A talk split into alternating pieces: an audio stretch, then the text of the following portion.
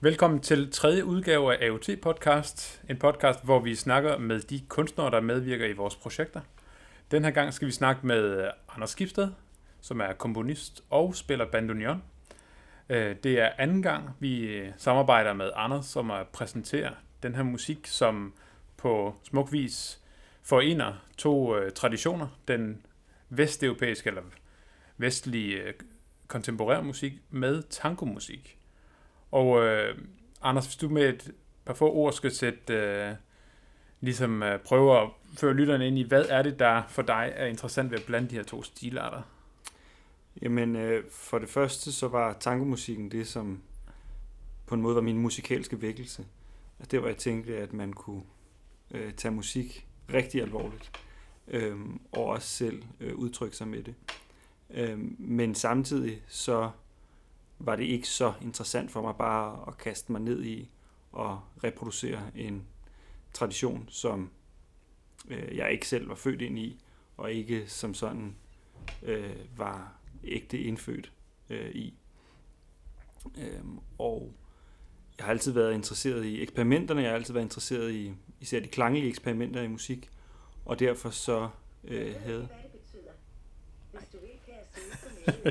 vi får lige besøg af Siri, Siri og vi kører bare videre. Øhm, øhm, øh, men jeg har altid været interesseret i, i, i eksperimenterne, især de klanglige eksperimenter, og der havde øh, den europæiske kontemporære musik alt at byde på øh, med den øh, kæmpe bagage, som det 20. og starten af 21. århundrede har med sig af, af store komponister, der har prøvet grænser af. Øh, tangomusikken er ikke som sådan en, øh, en afgrænset størrelse. Tangomusikken er ikke et, øh, et, øh, et stivnet og falmet postkort fra en svunden tid. Så på en eller anden måde passede det rigtig godt sammen at tage de klanglige eksperimenter fra kontemporærmusikken, og så ellers øh, øh, nogle af genre-karakteristikerne, men generelt bare fornemmelsen af, i musikken fra tangoen, og så blande dem sammen for at se, om der ikke kommer noget nyt og spændende ud af det, som jeg efterhånden synes, at der, der gør. Og øh, før man så kommer til at være dybt øh, integreret i tango-traditionen og i øh, den vesteuropæiske øh, kunstmusiks øh, stærke traditioner, der tænker jeg, der må der være en, en lang rejse, der ligger forud for. Det er ikke sådan lige øh, det første, man tænker på, når man øh, kommer fra Midtjylland. Og... Nej, bestemt ikke. øh, min, min, øh, min vej til at forsøge på at blive komponist har bestemt også været, øh, været lang og kringlet. Øh, og jeg har spillet masser af musik, som lød helt forfærdeligt, fordi jeg ikke anede, hvad jeg lavede. Øh, jeg slog også vejen forbi universitetet og nåede at tage en bachelor i kemi, øh, inden jeg øh, rejste til Paris for at lære at spille bandoneon. Jeg havde spillet akkordeon i nogle år og var blevet interesseret i tangomusikken, og så fik jeg en dag den vanvittige idé, at nu var det ikke godt nok at spille akkordeon, nu skulle jeg spille bandoneon. Og øh, så gik der ikke lang tid, før jeg fandt ud af, at det var jeg nødt til at, det var jeg nødt til at få noget undervisning af. Jeg var nødt til at rejse til Kilden. Buenos Aires var lidt langt væk, og det viste sig så, at øh, der lå et konservatorium i Paris, der havde øh, nogle helt fantastiske undervisere, argentinere, stort set alle sammen. Så jeg rejste derned øh, og sagde ligesom til mig selv, nu gør jeg det her et år, og så rejser jeg hjem, og så gør jeg kemien færdig. Så tog jeg lige et år mere, og så tog jeg endnu et år, øh, og endte med at blive dernede i tre år, og gå på konservatoriet i Gennevilliers, som det hedder, øh, hos øh, Juan José Mussolini og hans søn, Juan José Mussolini. Øh, og derfra havde jeg så valgt, at nu skulle jeg, nu skulle jeg tage det her alvorligt, og var også begyndt at bruge musikken som min egen udtryksform.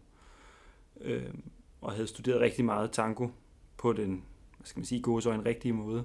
Øhm, og øh, havde fundet noget, som jeg synes var super interessant. Men jeg troede også stadig, at jeg skulle være en slags jazzmusiker, øh, komme ind på Rytmekons i København, og øh, fandt på en eller anden måde ikke helt, hvad det var, jeg søgte efter, og begyndte lige så stille at skrive, men skrive mere partiturmusik og give mine musikere strenge instrukser om, hvad de skulle gøre, i stedet for at lade dem gøre, hvad de ville.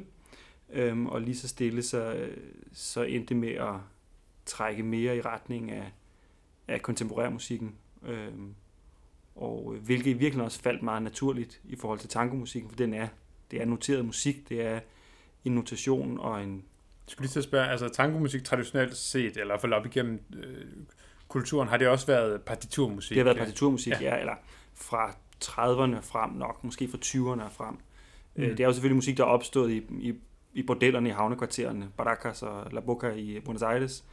Øhm, men på et tidspunkt, så indtager det dansehallerne, og der begynder de orkestrene at skrive deres musik ned. Og de fleste af dem på det tidspunkt har så på en eller anden måde haft kontakt med, med øh, europæisk, romantisk og klassisk musik. Øh, og det er også en meget en europæisk kultur, der er i Argentina og i Buenos Aires. Øh, men med en ret stor indflydelse fra, fra slaverne og øh, den vestafrikanske musik, der også kom dertil. Øh, men i 30'erne, der skriver de alle sammen musikken ned, og de skriver noder, sådan som vi kender dem. Øh, men nogle af notationsformerne øh, og accenter og den slags opfatter de fuldstændig anderledes. De har helt sikkert troet, at de havde forstået det rigtigt, men de har, nogle af tingene har de på en eller anden fantastisk måde misforstået og bruger på en helt anden måde. Men det var noteret musik, og især med, med Piazzolla, som jo på til dels, ikke udelukkende, men til dels var manden, der fik det ind i koncertsalene, der er det sådan øh, klassisk notation øh, med nogle ekstra ting. Øh, men han er jo også udgivet på europæiske forlag. Øh, der står ikke alt i de noder, men der er, ligesom, der er det noteret, så, øh, så klassiske musikere i hvert fald kan tage fat på det. Øh, men det, jeg begyndte mere og mere at bevæge mig over i at, at skrive partiturmusik for dem, jeg spillede med, samtidig med, at jeg havde den her tango-bagage. Øh, og på det punkt kunne jeg godt se, at så, så øh, hvis jeg ville... Øh, jeg sige, sprede mine vinger ud, hvis jeg ville øh, tilføre noget af mit eget, hvis jeg ville prøve eksperimenterne, så, så var det på en eller anden måde øh, helt naturligt at, at tage nogle af alle de klanglige eksperimenter, tage noget af alt, de, øh, alt det grænsesøgende ind, som man tit finder i den europæiske kontemporære musik. Øh, og derfra så endte det med at gå fra at tage en hel tur igennem rytme, øh, det rytmisk musikkonservatorium i København, så også tage en tur forbi det kongelige danske musikkonservatorium og studere komposition der, øh, som jeg selvfølgelig ikke er færdig med endnu. Øh, så efterhånden så har jeg været godt i gang med øh, uddannelsen til komponist i hvert fald i mange år. Fra akkordionorkester til det kongelige konservatorium. Ja.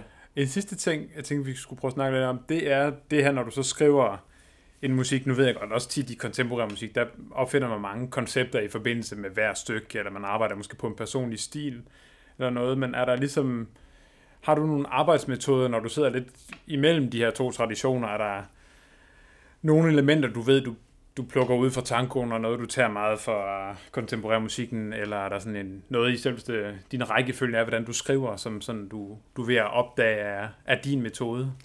Altså, det varierer jo lidt fra gang til gang, men der er helt klart noget om at tage noget, øh, nogle af måderne at spille perkussivt, og nogle af måderne at tilføre rytme til sin musik, som jeg tager fra tankomusikken.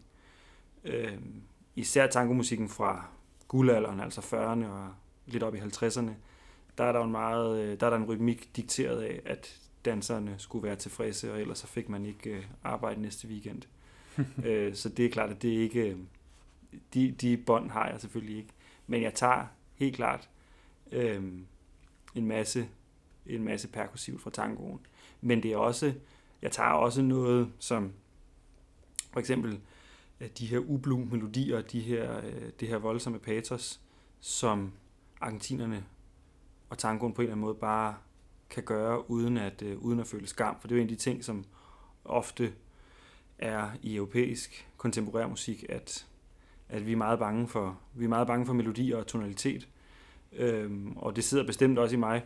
Men, øhm, men øh, det er ligesom om, at Argentina er ikke bange for Schönberg og Webern, øh, og de er ikke bange for øh, at blive kaldt tonale, og de er bestemt ikke bange for at blive kaldt patersfyldte. Og det er noget, de jeg prøver på at hive med ind, fordi på den ene side, så øh, er noget af det fantastiske musik kan, det er at være abstrakt og være uhåndgribelig og være, være øh, øh, svær at, hvad skal man sige, øh, forstå. Øh, og stadigvæk være fantastisk og stadigvæk give noget, men samtidig så noget af det tangoen, det, den kan, det er også simpelthen at være så fuldstændig vanvittigt direkte, at man, at man bliver taget med bukserne ned, at, at det går lige i hjertet, selvom man, ikke, selvom man ikke engang rigtig har lyst til, at den gør det. Øh, og det er også noget det, Piazzolla han kunne. Han kunne skrive sådan nogle helt vanvittige melodier, øh, som simpelthen får, Altså for en voksen til at græde, øh, selvom man ikke har lyst til det.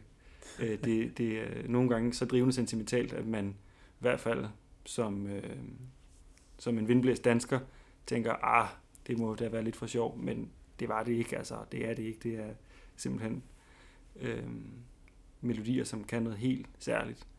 Øh, og, øh, og det er nogle af de ting, jeg prøver at tage med, fordi så er der selvfølgelig masser af teknikker, som man kan tage fra kontemporær musikken, og masser af formgreb, og især masser af klanglige greb, og spilleteknikker og den slags. Men der er også spilleteknikker fra tangoen, især fra strygerne, som øh, man kan tage med, og som er som der er mange europæiske musikere, der tit er bange for at gøre, fordi de er bange for, at deres instrumenter går i stykker. Øh, det gør de altså ikke. Øh, og, øh, men, men nogle måder at, at få noget perkussivt frem i instrumenterne, som i tangoen ofte nok stammer fra, at man har spillet dans uden trommeslager. Mm. Så alle har ligesom skulle bringe til bålet, øh, når det kom til at være rytmegruppe. Altså, øh, bare fordi man var violin, så slap man ikke for ligesom at spille øh, percussion-instrument på sin violin.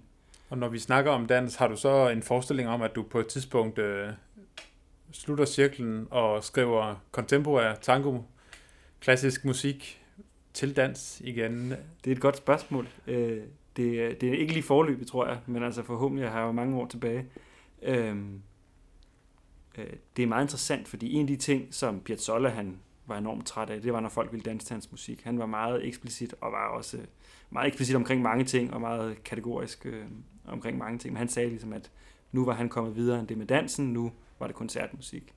Og det vil jeg så ikke sige, at, øh, at øh, den holdning deler jeg ikke fuldstændigt, men, øh, men det er da helt klart, at en, en jeg ligesom er, øh, har fået ind, øh, og som, som øh, på en eller anden måde er blevet overleveret også igennem med mange af de lærere, jeg har haft, og at det ikke er noget, man siger, vi vil aldrig nogensinde spille til dans, men det ligger ligesom i, at det er, det er i de gode gamle dage. Man dansede til tangoen, og nu er det noget andet. Øh, men det, det er selvfølgelig også, øh, at det billede, mange har af tangomusikken, det er, øh, at det er noget, man danser til.